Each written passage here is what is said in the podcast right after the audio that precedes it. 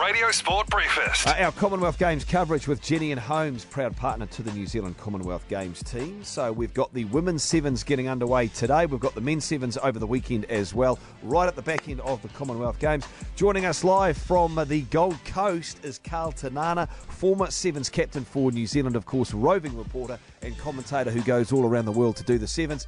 KT, thanks for getting up for us, man. How you doing? Hey Kento, no, doing well, bro. Looking forward to the comp. So, um, you know, nervous times. Okay, so Ruby Tui had mumps, had to come home. How are they going to make do without Ruby Tui?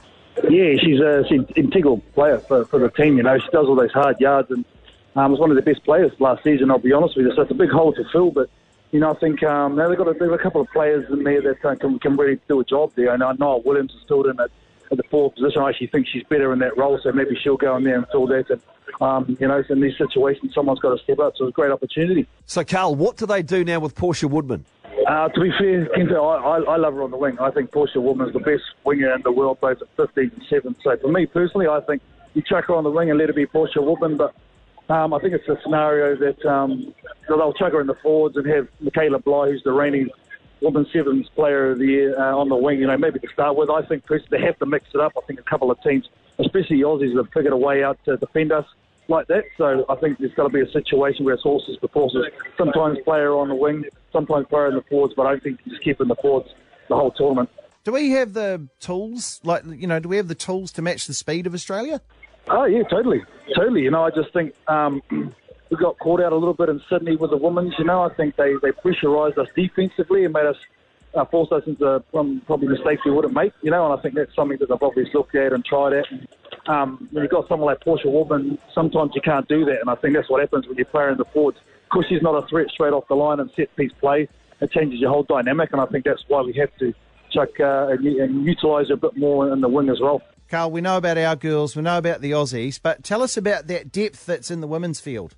Yeah, I mean, um, you know, it, it, it, it's going to be tough for a few teams. We've got the um, the Olympic gold medalists, Olympic silver medalists, Olympic bronze medalists here in the Commonwealth. You know, so it's still very heavily stacked. The game's still growing, so we're gonna, not going to have as many teams as the lads. But I mean, it's got to start somewhere somehow. You know, and, and these uh, emerging nations are only going to find out how to play when they play against the big girls. So I think, you know, it's still quite a deep um, competition. It's going to be very hard to medal regardless. So you know, I think um, you know, our girls, they do things right. You know, they should be there or thereabouts. So, Karl, uh, a lot of the teams actually didn't take all of their top lineup with them uh, over to Hong Kong. I mean, like, what, what, do you read into that?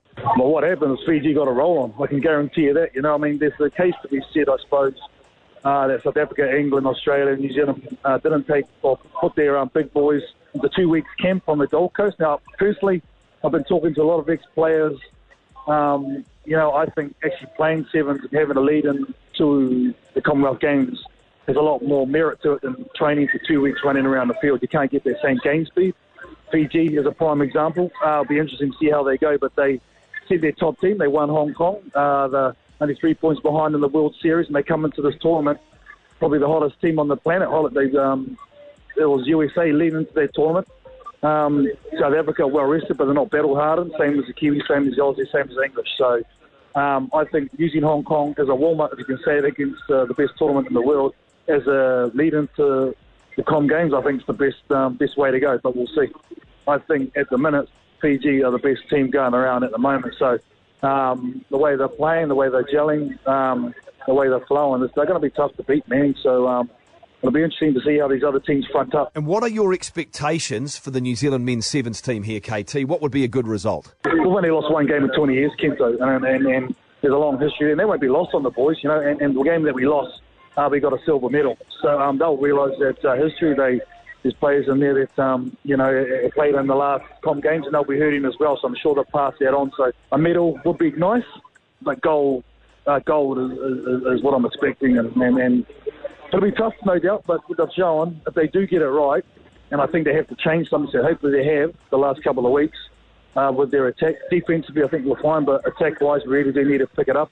And they've shown them, especially in the last tournament, they did have their A team uh, in Vancouver when they absolutely annihilated the top South African team. That they can do it, but it's the consistency that they need to find. If they find that, they're going to, be there's going to be a hit in the road that they will have to struggle one game. But if they do find that consistency, um, I'm expecting goal from the left. Karl Te Nana on the Gold Coast for us on Radio Sport. Way to go, KT.